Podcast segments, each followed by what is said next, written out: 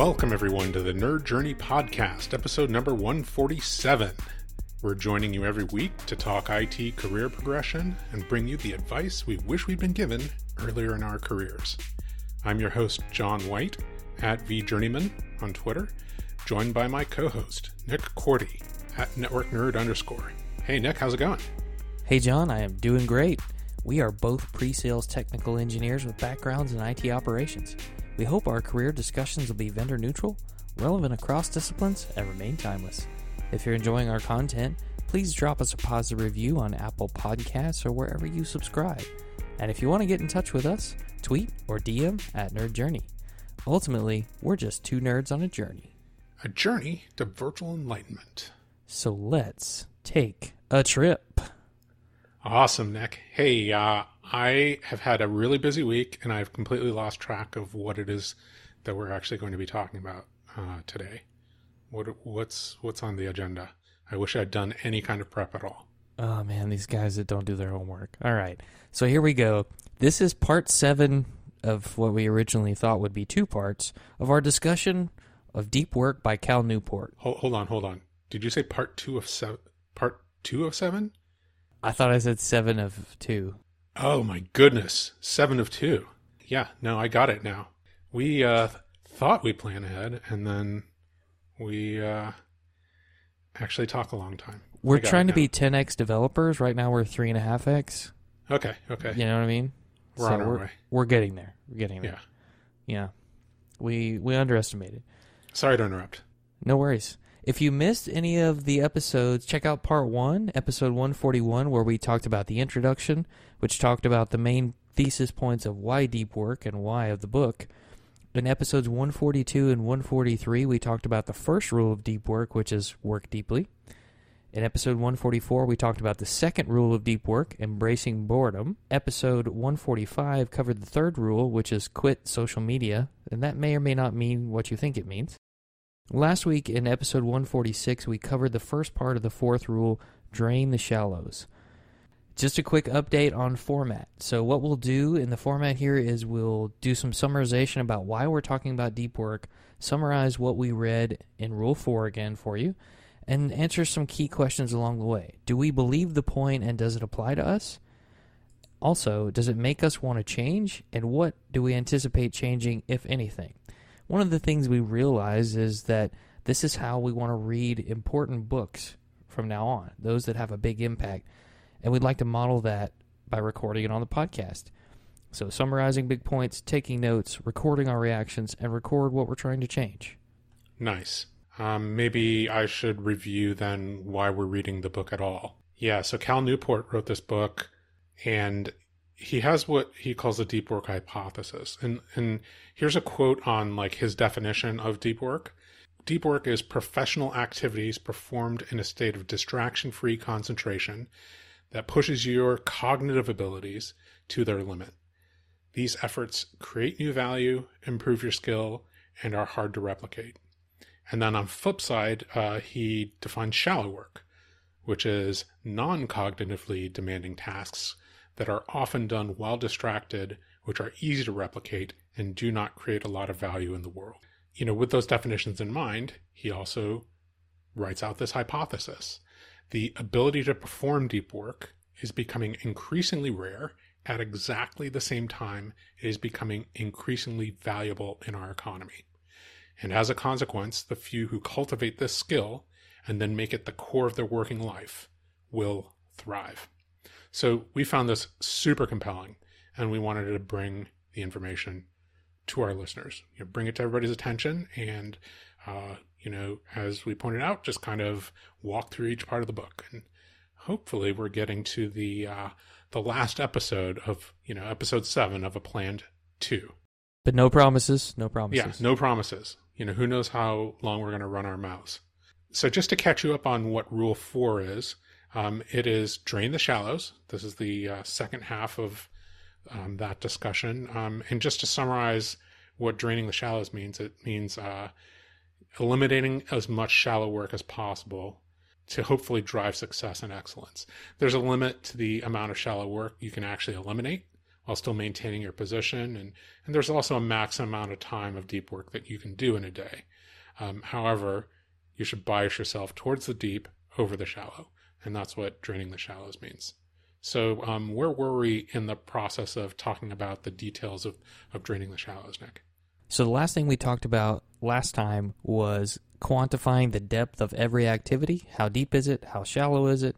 Cal Newport says do this in the number of months you think it would take an intern to complete the task and let that kind of be your guide. You and I talked about maybe just classifying as shallow or deep or in between. But the next tip here is ask your boss for a shallow work budget. So maybe you make a budget for technology purchases, but you should make one for shallow work. Here's the idea Describe the concept of deep work to your boss and ask what percentage of your time should be spent doing deep versus shallow. This can drive down the expectation to be extremely connected.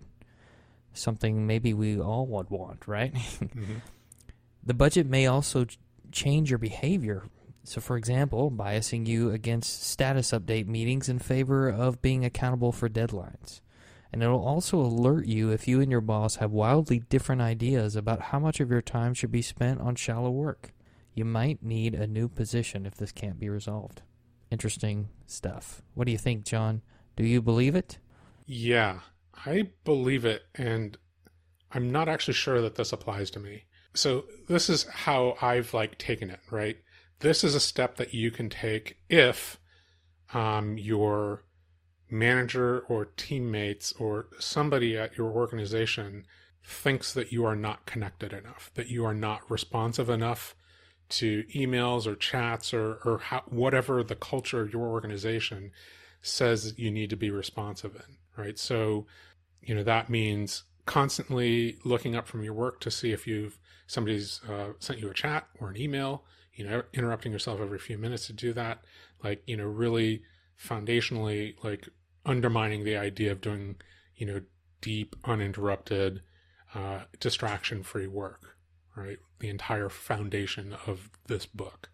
So if you and your team have a conflict about how connected you should be, you know, um, to do this, then, you know, present this idea, right?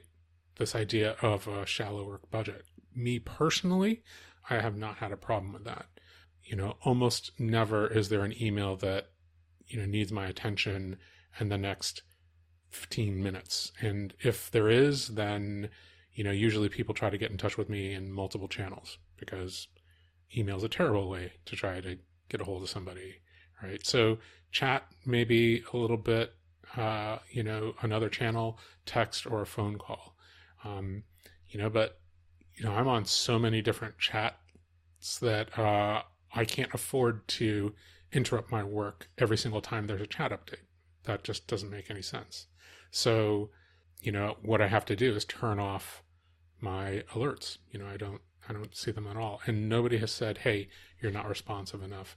Hey, you're you're just not responding. You're you're not you're dropping the ball, you know, et cetera, et cetera." So I set some reminders to do it multiple times a day, but it's not in the middle of when I'm doing deep work. So, you know, because that of that, I have not had to implement this that's why I don't think that this applies to me, but I understand, you know, why it might apply to other people. And and you also have to take into account like what your job actually is. If, you know, a big metric for success of your job is monitoring a specific chat channel like a Slack channel and and you're on call for that Slack channel and and giving like a, you know, a 90 second response time, then you know, that's then that is your job. And you know, you shouldn't be, accountable for something else other than that, right? like, so that's, that's where the conflict comes in. It's like, hey, if you want me to monitor the Slack channel, then I need to do that. And you can't also make, you know, ask me to do, you know, deep research which requires like, you know, just no distractions and deep concentration while I'm also monitoring a Slack channel. Anyway, that's just kind of my take on it. How about you, Nick? Yeah, that's a good point. I, I like the way you stated that. A lot of it depends on your roles and responsibilities. So I'm going to say maybe a little to both. In my mind, my managers have set expira- expectations for turnaround times on things like email and encouraged our team to do the same thing. right? 24 hour turnaround on email, call, text if it's more pressing. I get that. I'm not saying that I've done a great job of promoting those turnaround times to the people I work with, but that's a different story. But I, I can't help but think back to the episode with Brad Pinkston. I don't remember the episode number. We'll put it in the show notes. But it was the one where he talked about how to get to know a new manager. And he said, talk to them, figure out what their communication style is, ask them how they like to be updated. And I think in that conversation, you can also figure out what the turnaround times are and the expectations are for you to be connected and communicate, at least with your manager. And maybe you can start doing the same thing with your with your coworkers. But I think you might not always be in a situation where you have to ask your boss for a shallow work budget. You know what I mean? Like that may not even be necessary based on what you're doing. Now, if you feel like the things you are doing are of no value and that's something you feel like is missing from your job, then yeah, go through the exercise, quantify the depths and present that back to him like, "Hey, 50% of my day is not really providing a ton of value." That's my thinking. You know, this if you're doing too much shallow work and you don't want to be, I think it could lead to extreme dissatisfaction.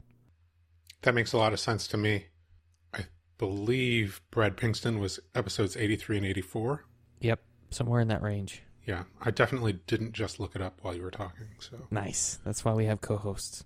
that makes sense. Like, uh, yeah, no, I think what you said makes sense. It's it's about that adaptation, right? It's about about flexing, and it's about discovering, and then compromising. Sure. I, I think I'm just a little bit more about, you know, if if you're being asked to do something which requires deep work to do really really well, and also being asked to do something which requires a certain amount of distraction, and those conf- you know have a conflict, then that's where you need to have this discussion. So maybe that's just me like retrenching. No, But, you're right uh, on. Yeah. All right. Um, so Just being that guy who wants to be right. That's what. That's how I took it. it's like you know me. Sometimes. All right. Does it make me want to change behavior? And if so, what will I change to align myself with this idea? That's like, you know, the foundational question. Like, I think personally, I don't want to change anything right now, but I do feel like well armed with knowledge and, you know, like a philosophical approach to have a conversation with my management or my teammates or, you know, you know, colleagues, you know, that are not on my specific team if it ever becomes an issue, right? It's like, hey, this is the thing that I need to do. It requires like, you know, concentration and, and no interruptions. And so while I'm doing it, you know, it's on my calendar, you can see that's what I'm doing. It says, you know, John is doing deep work or something along those lines. You know, I'm just not going to be available, right? It's just as if I was in a meeting, you know, in an important meeting. You wouldn't expect me to um, be, you know, easily available via chat. That just Sure. wouldn't make sense. Yeah. And I mean, I agree with you, John. At, at this point, it doesn't make me want to change anything. I see it as a button you press if and when you need to. Yeah, yeah. And it's good to be to have like a tool in the toolbox. You don't necessarily Yeah. need to pull it out, right? You know, it's just in case. You never know when your work situation is going to change, or um, your manager changes, or you just switch teams, or you change jobs, or whatever. You know, like that's you're ready to have that conversation. So, I like the tool and I like the tip. So next on our list, uh, as part of Drain the Shallows, is finish your work by 5.30 so cal newport calls this fixed schedule productivity set the end time and work backwards to schedule things so that you can actually end at that time and this includes carefully guarding that shallow work budget you only have so much shallow work that you're you're going to allow yourself to do. It's it's a really interesting concept. Um, do i believe this and does it apply to me? I do believe it. What I'm taking from this uh, idea is not necessarily the um, the 5:30 time because that's not always possible, especially in our jobs where you know sometimes you're um, hey if you're an IT professional you might be on call, you know, or you might ha- be scheduled to work on a shift that ends at 8 p.m. So like obviously you're not going to you know finish your work by 5:30, you know, like that just doesn't make any sense. And sometimes hey, I'm taking colleagues out to dinner, I'm taking customers out to dinner, um, or I'm traveling. You know, there's any number of things that, that can keep me, you know, past 5:30, some kind of emergency situation. But what I do see is valuable from this, and what I do believe is that you should have a general guidance that you are going to end your day at a specific time and then work backwards from there to make sure that you can actually walk away from your job at that time. Like nothing is um, left at, you know, as a loose end. You've recorded all of the action items from the day that you've accumulated in a place in a, in a system that you can quickly find them. Um, those are all things, you know, that I do truly believe. I'm not saying I'm perfect at this, you know, but I've definitely been focusing on it and getting better, you know, so it is what it is. How about you? So my initial gut reaction was, yeah, that can't be done. Slash is unrealistic to do consistently. But but I like what you said about it doesn't necessarily have to be 5:30 for you. And notice there was no time zone given, right? It could be Pacific, Central, all kinds of time zones there. So it also made me think of the okay, you're about to go to a doctor's appointment and and miss part of your day or you're about to go to a you know one of your kids activities and it's really important or you're going to take half a day off like you you have to work backwards from that and it's sort of a time boxing on a larger scale if you will setting that boundary with yourself sure so so i think you stated it very well and uh, it was definitely a better reaction than what i had because i was just like i don't think i can do that consistently at 5.30 yeah. but maybe it's not 5:30 for you. And you're going to run into situations where you have to have a cutoff time. Yeah. And that's the spirit of the advice. Yeah, I think the issue is that if you're on doing knowledge work, right, which is what most uh, people who are practicing deep work are doing, you have an infinite amount of work that you could be doing, right? It just never ends. You're not going to get to the end, right? So you have to put a boundary on it right? Yep. Sometimes you have outcome limits, right? Where you're like, hey, there's a deadline for this thing. It has to be done today. Um, and sorry, I'm telling you this at 3 p.m. and it's a six hour task. You know, that is not good. And a job that does that too often is probably a job you should start thinking about moving out of, right? But it happens, you know, and if it's if it's rare and you're appreciated for it, then I think it's okay to you know take on those kinds of things and and violate like your your idea of what your day is going to look like and how it's going to end. So stuff stuff happens and you have to rejuggle your schedule like that. That's life. But you know if you have uh, if you have the goal and you start working backwards from the goal, then you know what you need to do to get there, and then you also need to you know what you need to do to to juggle in order to to um, to react to things that come up. Yeah, and I'll also say, you know, my immediate reaction was I can't do it, but I also haven't set that time and said here's where I'm going to finish by. So, right, maybe I should try that a few times and see how it goes. well, I mean, for me, I I did exactly that, and and what that meant was like I I needed to put a meeting on my calendar at 5:15 that said, you know, start organizing your task management system. Right? So now that's a blocker on my calendar that people can't schedule. Um, so that means, you know, during that time I need to take all the stuff that's still in my head from whatever the last thing I was doing and start shutting down. And then I found out actually it takes like 30 minutes. So I had to start scheduling that from 5 to 5:30, right? Um, and if I get done early, then that's great, and I I get done a little bit early. But you know, the fact of the matter is, like, if you don't leave that time to actually organize your thoughts at the end of the day, um, you're just not going to be able to pick up in a way that makes any sense uh, the next morning or Monday Right. morning or whenever it is that you next start working. So that shutdown time needs to start happening. So you schedule that shutdown time and then like that affects like the the last meeting that you can have or you know that last you know administrative time block or deep work time block you know and then again that shuffles back the other stuff that you need to do to put on your in your time blocking. So i i don't know. It's uh, again I, i'm not saying i'm perfect at it because i'm definitely not. Right now i'm at about like a 30% um, of the time doing it you know but i still think that it that's up from like zero so. Yeah, for me, it's a missing metric altogether. So, yeah, okay. to your point, maybe I should start. right But does it motivate me to want to start right now? Hmm, there's nothing wrong with it. I, I could use some more balance in my life, so yeah, I should probably start. is do you not have a desire to end at 5:30? Ooh, that's a tougher question than I thought it was. Yeah, that is a tough question. I don't know if there's like a fear of setting the goal because I'm afraid I won't be able to hit it. You know what I mean? Yeah. It's not the 5:30 time specifically. It's it, you know, I, I hadn't heard the perspective you gave until we recorded the show, so Mhm. I liked your idea of not necessarily making it 5:30. Maybe it's six o'clock. Maybe it's five o'clock. I don't know.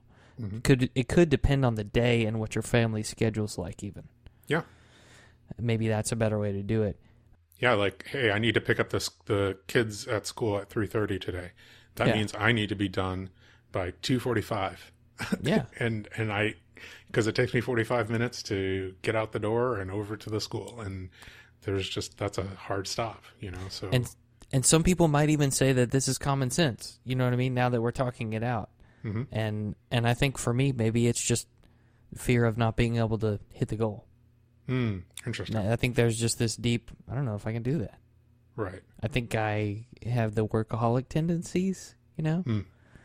So the the shutdown routine and trying to not check email after hours and things is uh is a battle. Right. That's right. Because uh, not checking email is a problem for you, Mhm. right? That's like Yeah. a behavior that you're not even sure that you wanted to stop. Well, I definitely would would like to stop being addicted to email, but Mhm. uh, it's challenging. Yeah, yeah. Especially that feeling that you're missing something. That Yeah. fear, maybe. That something's happened and y- it, you've been notified and you're not responding.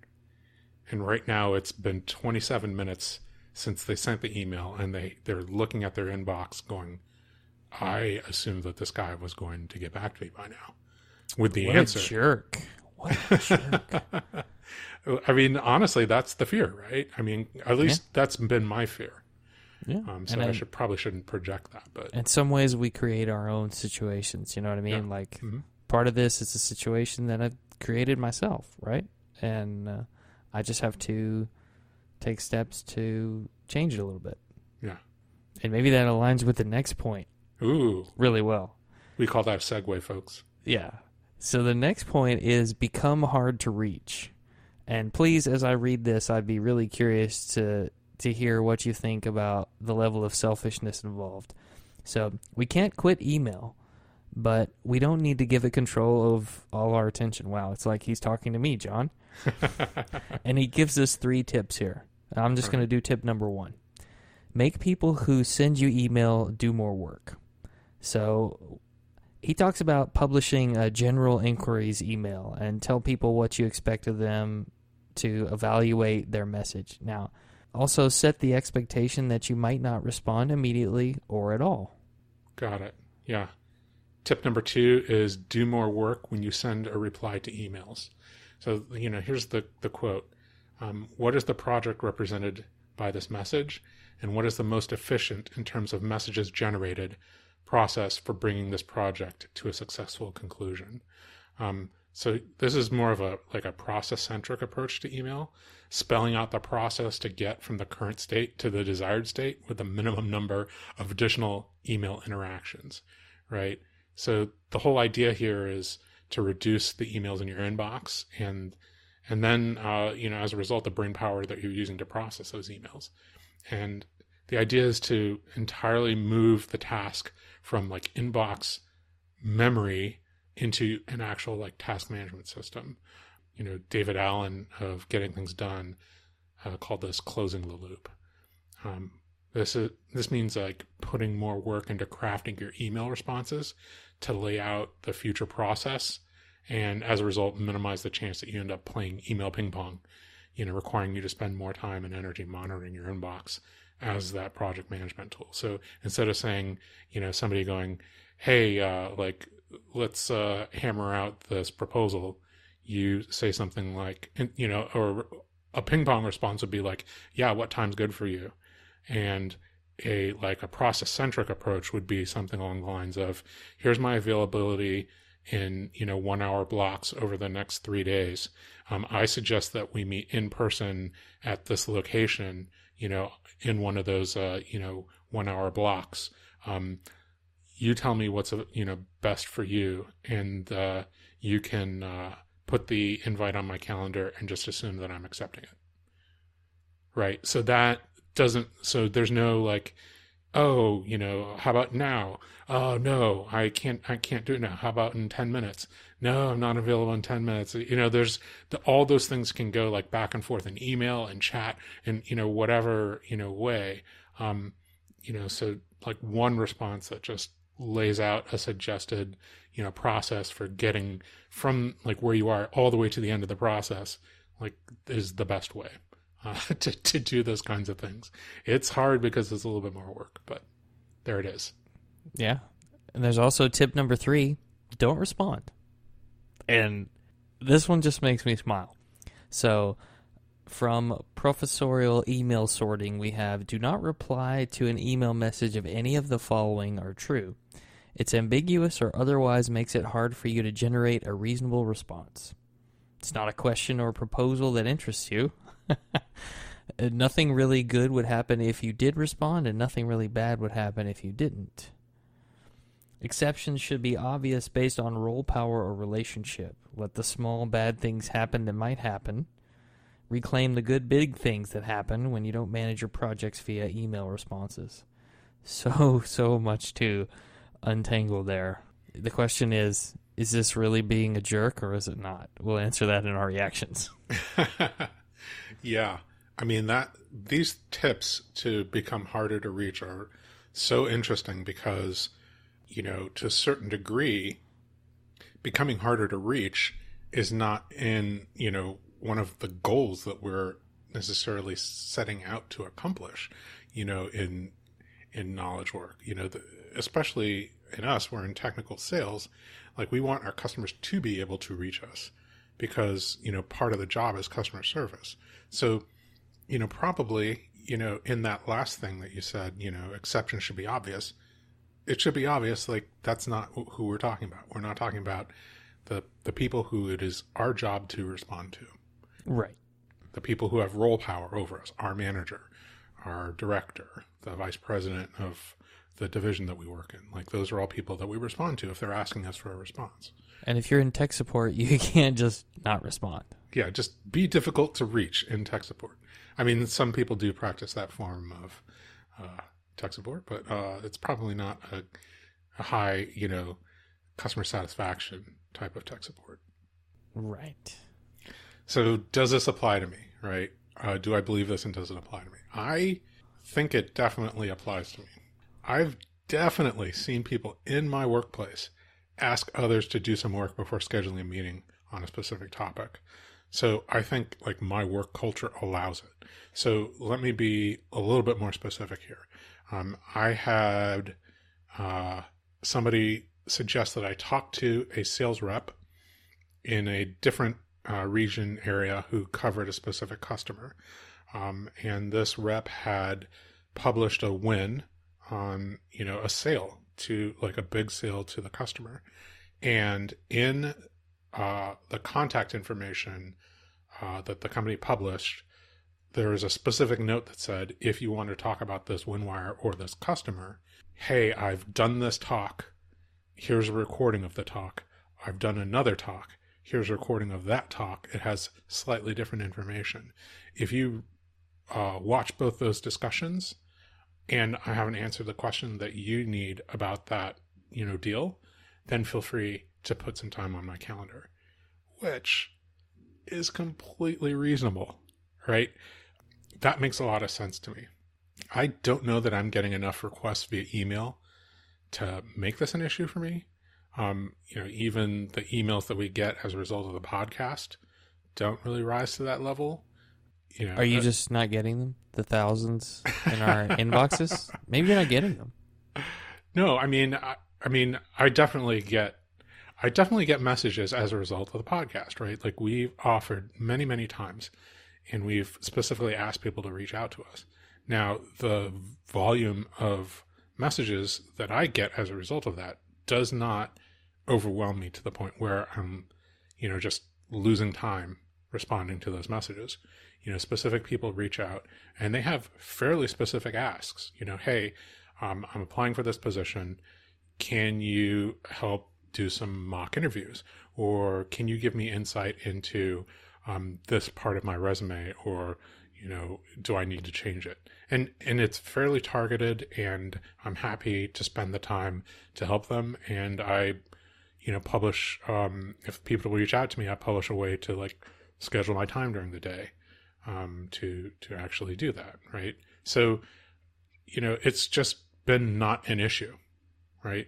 But if I started to get five messages a day about helping with resume writing, then maybe my instinct would be to, you know, kind of take those things, you know, write it into a document and then say, hey, um, if you're, you know, reaching out to me about, you know, resume writing advice, maybe uh, read this article first and read these, like, you know, uh, maybe listen to these podcast episodes where I've talked about these specific issues and, you know, kind of do an index of the, the resume episodes that we've done and, and the time codes. And if you still have questions, you know, then feel free to reach out to me and schedule time, right? That, that might be, um, you know, something I do again, if the volume, you know, rose to that level where I felt like I needed some kind of filter.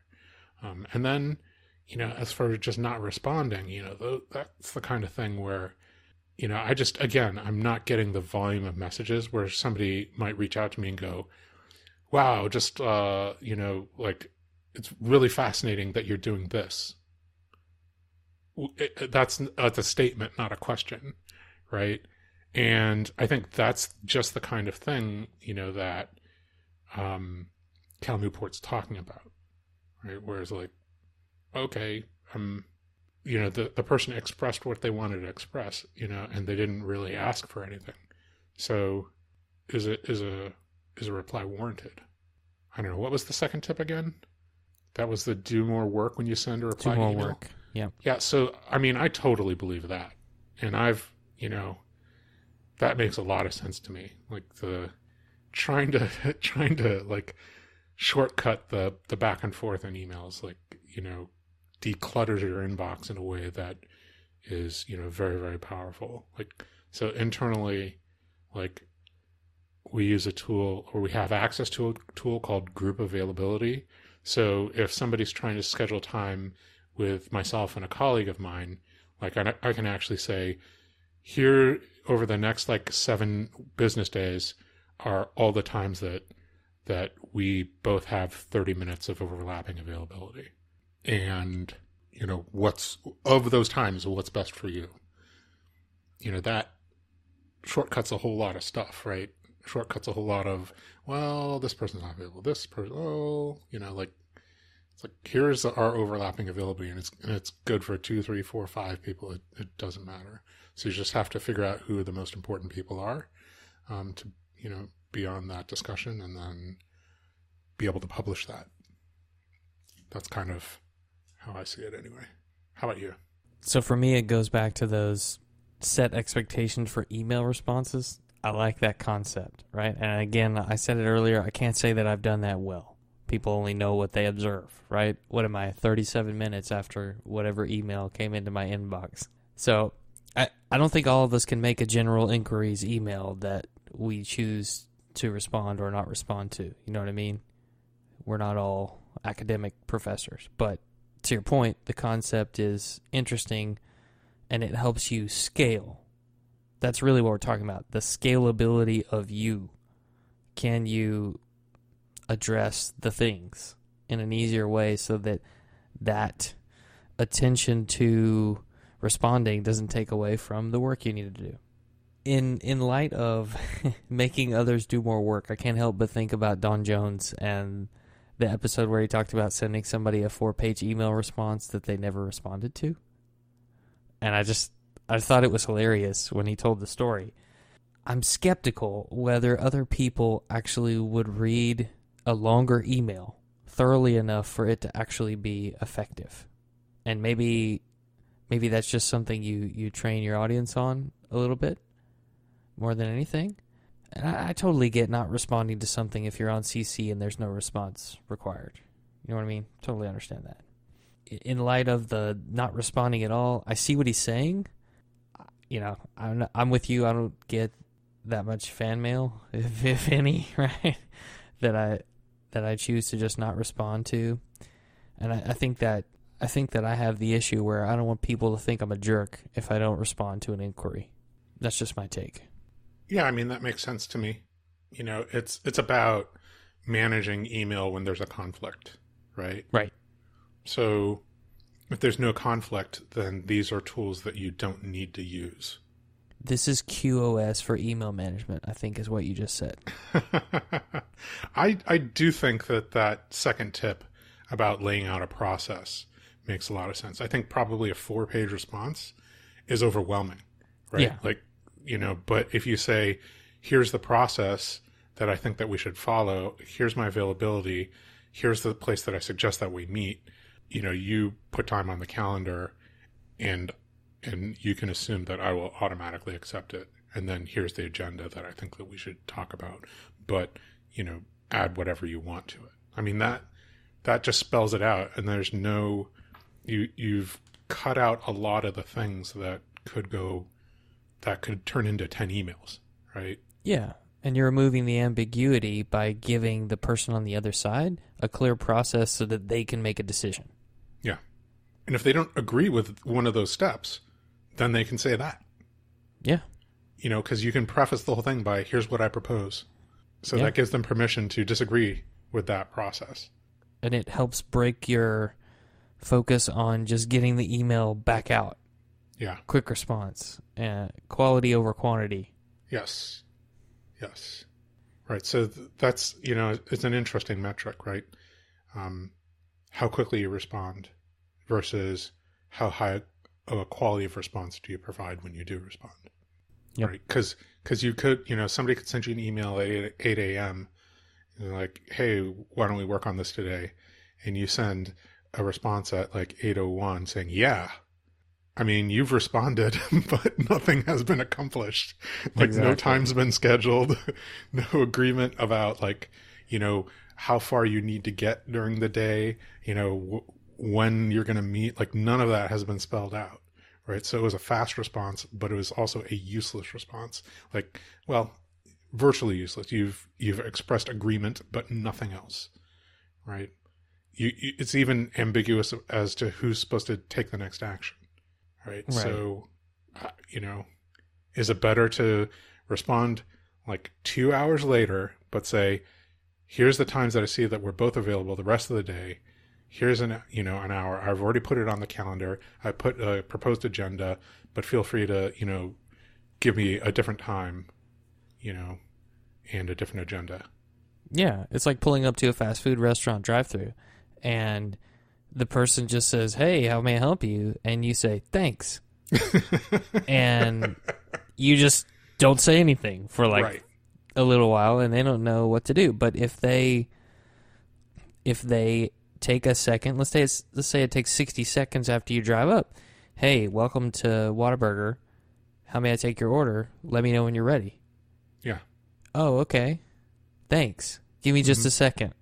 Yeah. Yeah. You take your time and then you go. So, yeah, that's how I see it. Yeah. So I think that's probably the the one that's most applicable of these three tips. You know, Yeah. that just don't respond. Like I, I certainly get ambiguous messages, and I'm CC'd on stuff that you know isn't really asking for my input. You know, I'm just being copied. You know, to be polite, and of course I, you know, so I don't respond to those, right? But very, there's not very many things that I've done where I'm getting such a volume of people, you know, wanting to ask me a question about that one thing that, you know, I need them to do a little bit more work first. And and generally, by the way, like if there's something like that, I've already published a thing for them to read, right? So it's really just a matter of, you know, maybe it's an internal blog post or it's an internal document and I can say, "Hey, yeah, just you know, read this and ask if ask me if you have any, you know, additional questions." You know, that's that's There you go. something, right? I have had, you know, several people reach out to me as they're joining Google who said, "Hey, you know, I I noticed that like, you know, you talked about joining Google from VMware on the Nerd Journey podcast and I'm doing something sim- similar. I'm joining from company A, company B, company C, and you talked about, you know, that 3-month check-in, 6-month check-in, 1-year check-in. By the way, we didn't do a 2-year check-in. Um uh-oh. Um and then, you know, they want some advice and guidance, and I'm happy to do that. It just hasn't again risen to the level where it's like, okay, well, you know, I, I've done this 30 times and, and, uh, you know, I'm, I've had 30 more people asking me about it and I just don't have the time to, you know, do this for all these people. Like that Right. hasn't been an issue. So, um, I probably should now that I think about it though. That seems to be the, the thing that has happened the most often is, you know, Hey, I'm applying to Google, you know, can you give me some feedback on X? And Hey, I've just joined Google. Can you give me some advice now that I'm here? Because the first day is scary, you know, um, and, and both those things, you know, probably makes sense to write something up. I think you just assigned yourself more homework, John. I Yeah. mean, we talked about last week that you had some homework to do anyway. Yeah. I, I'm, uh, Is if you're out there and you're tracking John's homework, tweet at us at Nerd Journey. Like, let's get some, let's get that list out there. Yeah. hashtag John White metrics. Absolutely. it. I don't know. Or should it be hashtag V Journeyman metrics? Hmm. Mm, do both. I Okay. mean, there's plenty of room, plenty of room. plenty of room in the characters. Okay. All right. I'm definitely going to do those things. I think you're going to experience tag creep personally. Listen, Nick, sometimes I just ignore tags. See, you're one of those people that just wouldn't read the email that I sent. I get it.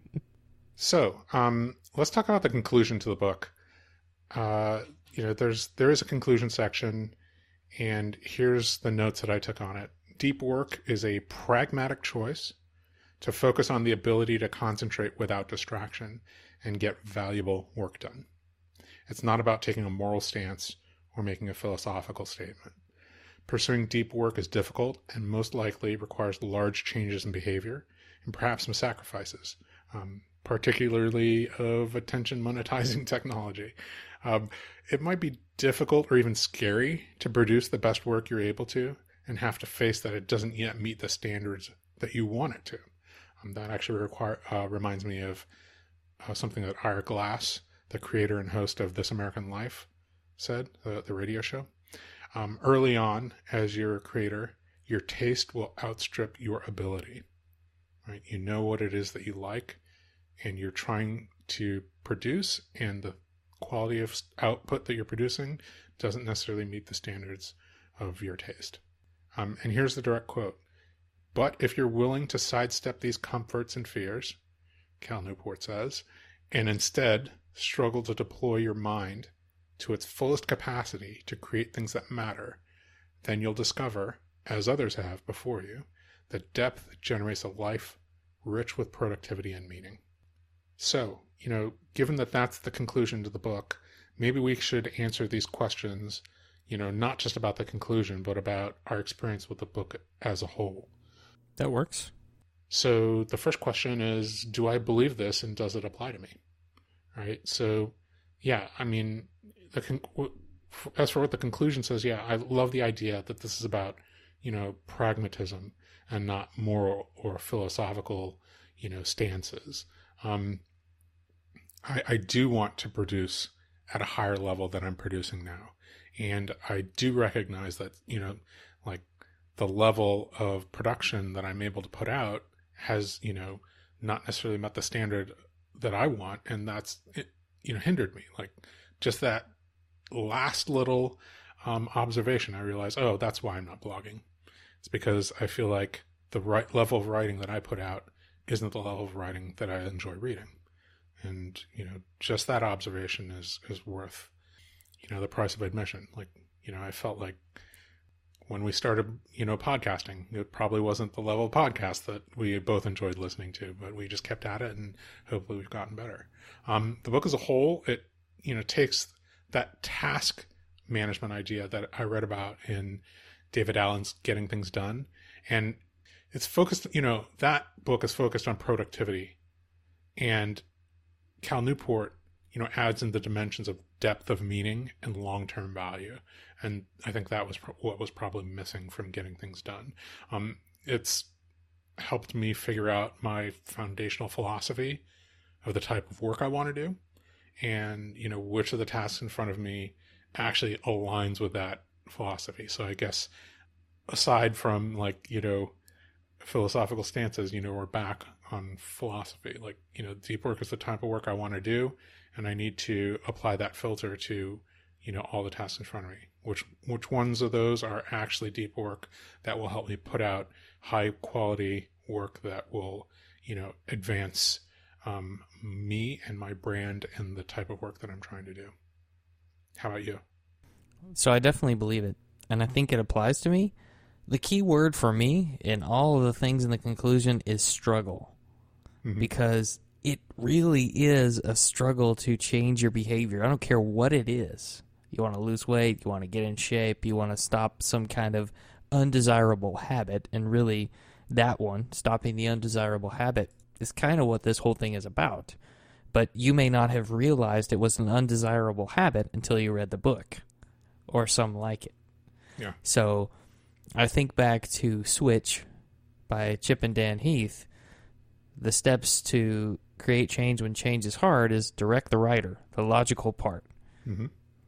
Have we motivated the elephant? Step Mhm. two, the emotional self, right? Without the emotional motivation, you it doesn't matter if you know. And then number three is shape the path. So take the steps to enable the change. And I think Newport does a pretty good job of giving us some practical tips throughout the book to do that. Okay. On first glance, for me, the first time I read it, I actually thought that some of the tips were super inflexible. The Mhm. amount of structure is completely overwhelming to me. Mm-hmm. Like, I don't mind structure, but like I said in previous episodes, it seems like sometimes it's just too much. And I don't think that every human you're going to meet is willing to do the s- things in this book. I think it takes work to do deep work, and it's a process of continuous monitoring, effort, and evaluation. Mm-hmm. So, yeah, it definitely applies. Yeah, I definitely need to do it. Will not be easy for me. It's interesting that you say that. Like my reaction to what you said about the structure is total agreement. You know, there are some like hard and fast rules. I mean, we just talked about one: finish your work by five thirty. You know, time block your entire day, and and I just think that um, upon further review, like you know, Cal Newport is coming from a position where he has the ability to do that. He's a professor at a research institution, research university, right? Georgetown. So, like, where's it? Georgia Tech? Ah, I don't remember. He's a professor at a research institution. So, he has Yep. the ability to control his schedule to that degree. And I think that it's our job to take the lesson and apply the underlying meaning and not the surface meaning, right? 5:30 in my mind is like, well, okay, obviously it can't be 5:30 because some people do shift work. Right? There you go. Even shift knowledge work, you know, that's a thing that totally happens. Like, hey, you know, we work 4 days a week, but we work 10 hours a day. Like, okay, well then you're not going to finish at 5:30. Right. Um, it's it's those types of like things where it's like okay, the it might be spelled out and it might seem inflexible, but really, you know, can you look past the the hard and fast rule as it's stated to look at the underlying meaning, you know, and uh, take that structure and uh, and learn from it. I, I but I totally get what it is that you're saying. Like, can can I, you know, fully schedule my entire day, you know, um, or can I, you know, interpret that to be something a little bit different than you know putting 100% blocks on every single hour of the day, you know, as of 8 a.m. every day. Like I, you know, that those those are two different things. yeah. So, um, you know, last question here before we wrap out wrap up. Um, does it make me want to change behavior? And if so, what will I change to align myself with the underlying philosophies of the conclusion and the book as a whole? Reading this book makes me want to change. Like, you know, I've already started changing. I think you know, we've both like talked about that and you've heard me say, "Oh, I've already started changing this. I've already started changing this." Like I've done more fundamental things. I've reorganized my career goals around doing deep work.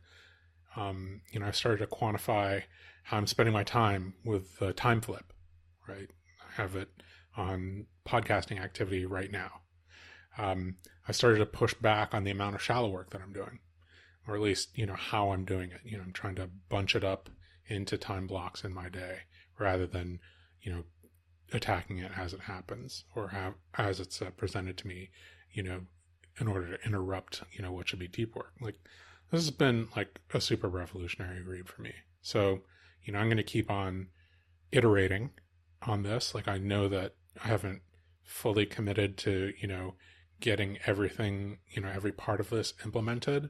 Like in my mind, you know, I want to, I want to switch over to this style and philosophy. And, and I think that, you know, mentally and, and emotionally I have, it's just a matter of, you know, implementing, you know, all of it in the real world, which is probably a little bit more incremental. How about you? I know the payoff is definitely worth it. And I know that to advance in our field, we want to be doing our best work. Totally get it. And creating that environment or the atmosphere that allows me to do that work completely aligns with wanting to get promoted, wanting to get pay raises, aligns with personal values. So, yeah, I definitely want to do it. Do I think I've done as much work as you in fundamentally changing my behavior? I don't think I have. Like, I don't think I've done enough to change it, and I want to. I want to change the uh, the amount of changes I have made. Let's just say that. I need to be more consistent and change small things at a time. So, in that light, here's what I'll say. I think that to a certain extent, not only is this book about breaking bad habits, changing bad habits, but it's also about preserving your mental health. It's about self care, if you think about it. And I know not everyone will think about it that way, but the, the boundaries, right? Mm-hmm. And I tend to think of the advice in the book very similar to what Michael Breus, a sleep psychologist, said in The Power of When. He talks about the perfect day for people with a specific chronotype, and you should do this at this specific time of day. But he qualifies that with even small changes will give you an improvement. And to your point about iterating, I think that's the key. Like, you can make small changes you know, for me, it's turning off the notifications of email, right? Talked about that. Like, I don't see email unless I manually go force check it. Does it mean I'm doing it too much? Maybe. You know what I mean? Do I need to maybe schedule that, space it out more? Yeah, probably. I, I think that if you try to change everything suggested across all four rules at the same time, you will fail. Yeah, you I can will definitely fall see that. off the horse. Yeah. So you need to pick something. Maybe it's a, a small win, right? The low hanging fruit, as we call it. What's a quick win for you so that you can measure whether that is working? Okay, I've, I've got that down. I've mastered that thing. You know, I've I've begun inventorying my time, or I've begun quantifying my tasks in terms of shallow, deep. I've stopped you know, checking email and Twitter and LinkedIn every five minutes when I have a break or all those things, right? And and go down the list. But part of that is tracking it, checking in on yourself. Because if you don't do it consistently, you will not have built the new habit up and you'll go back into the old habit. And I think for me, that's the problem. Like some of the things I may be trying to do too many at once and I need to stick with one and just succeed in that. Get the success. It doesn't seem as overwhelming that way. And then it's more like the Dave Ramsey debt snowball. Yeah, that one action has like a virtuous cycle. It's freed up your attention in order to do and it, you know, enough good things that now you have the free time to free up your emotional resources to work on the next thing. Yes. And then now that you have those two things done, that's freed up even, you know, a little bit more time and has put, you know, better boundaries up and you have more time and attention to do the third thing. And I, I really like that idea of, um, like that virtuous cycle. That feels really good to me. Yeah. Yeah, and you know, even if even if the first thing you start with is the being okay with being bored and using Mhm. that time to cognitively focus while you're taking a walk or something else on a problem you need to solve and just trying to completely wrangle your mind onto solving that problem and using that to your advantage maybe that makes a, a huge difference for you but you have to practice it Yeah, definitely. I I found what you're talking about like a very compelling way to do this. And I also like it also struck me that what you said earlier about um the the heaths, you know, like getting your um the logical part of your brain and you know motivating the elephant as you you know as they put it like Mhm. that's what the first half of this book is all about is Yeah. making the logical argument and then motivating you emotionally as to w- the benefits you know um, of aligning yourself with this philosophy right um, so logical and emotional arguments. And you know i found that you know this book was a really good example of that. It's just a matter of like as you personally you know do you agree with it first? And that's up to you you know dear listener to um to decide for yourself. Like you know as we wrap this up like you know i'm i'm interested in hearing what other people have done um and listening to this series. Has it motivated them to uh, buy the book read the book borrow the book from the library have us send it to you for free via audible yeah sure happy to Happy do to do that for anybody who wants it. DM us on Twitter. Absolutely. And how has our discussion, you know, changed or affected, you know, your read or listen of that book? And how has your reaction been to the content, you know, aside even from us? So I'm really fascinated to hear that. And are there other sources and books that you're seeing very similar advice that maybe we haven't read? Yeah. And we'd we'd definitely be interested in, in exploring those. Complimentary advice and, you know what, conflicting advice as well. Yeah. I'd be very interested in reading, you know, conflicting advice to kind of hold those two ideas in my head and let them duke it out. There you go. Which is, which is actually what Cal Newport advises you do. uh, Well, that's Well, part of that craftsman approach to tool selection. I mean, I, I think the looking at the different viewpoints is part of that approach. yeah, totally agree. Well, Nick, I I can't believe it, but I think we've actually finished this series on Deep Work by Cal Newport. Is that is that the end of Nerd Journey as we know it? Ah, wow. Probably not, but um, Probably not. No. There's more. There's always There's more. definitely more. Since we definitely have a bunch of interviews in the in the can. yes, we do. Um, Yes, we do. uh, anything else before we get out of here?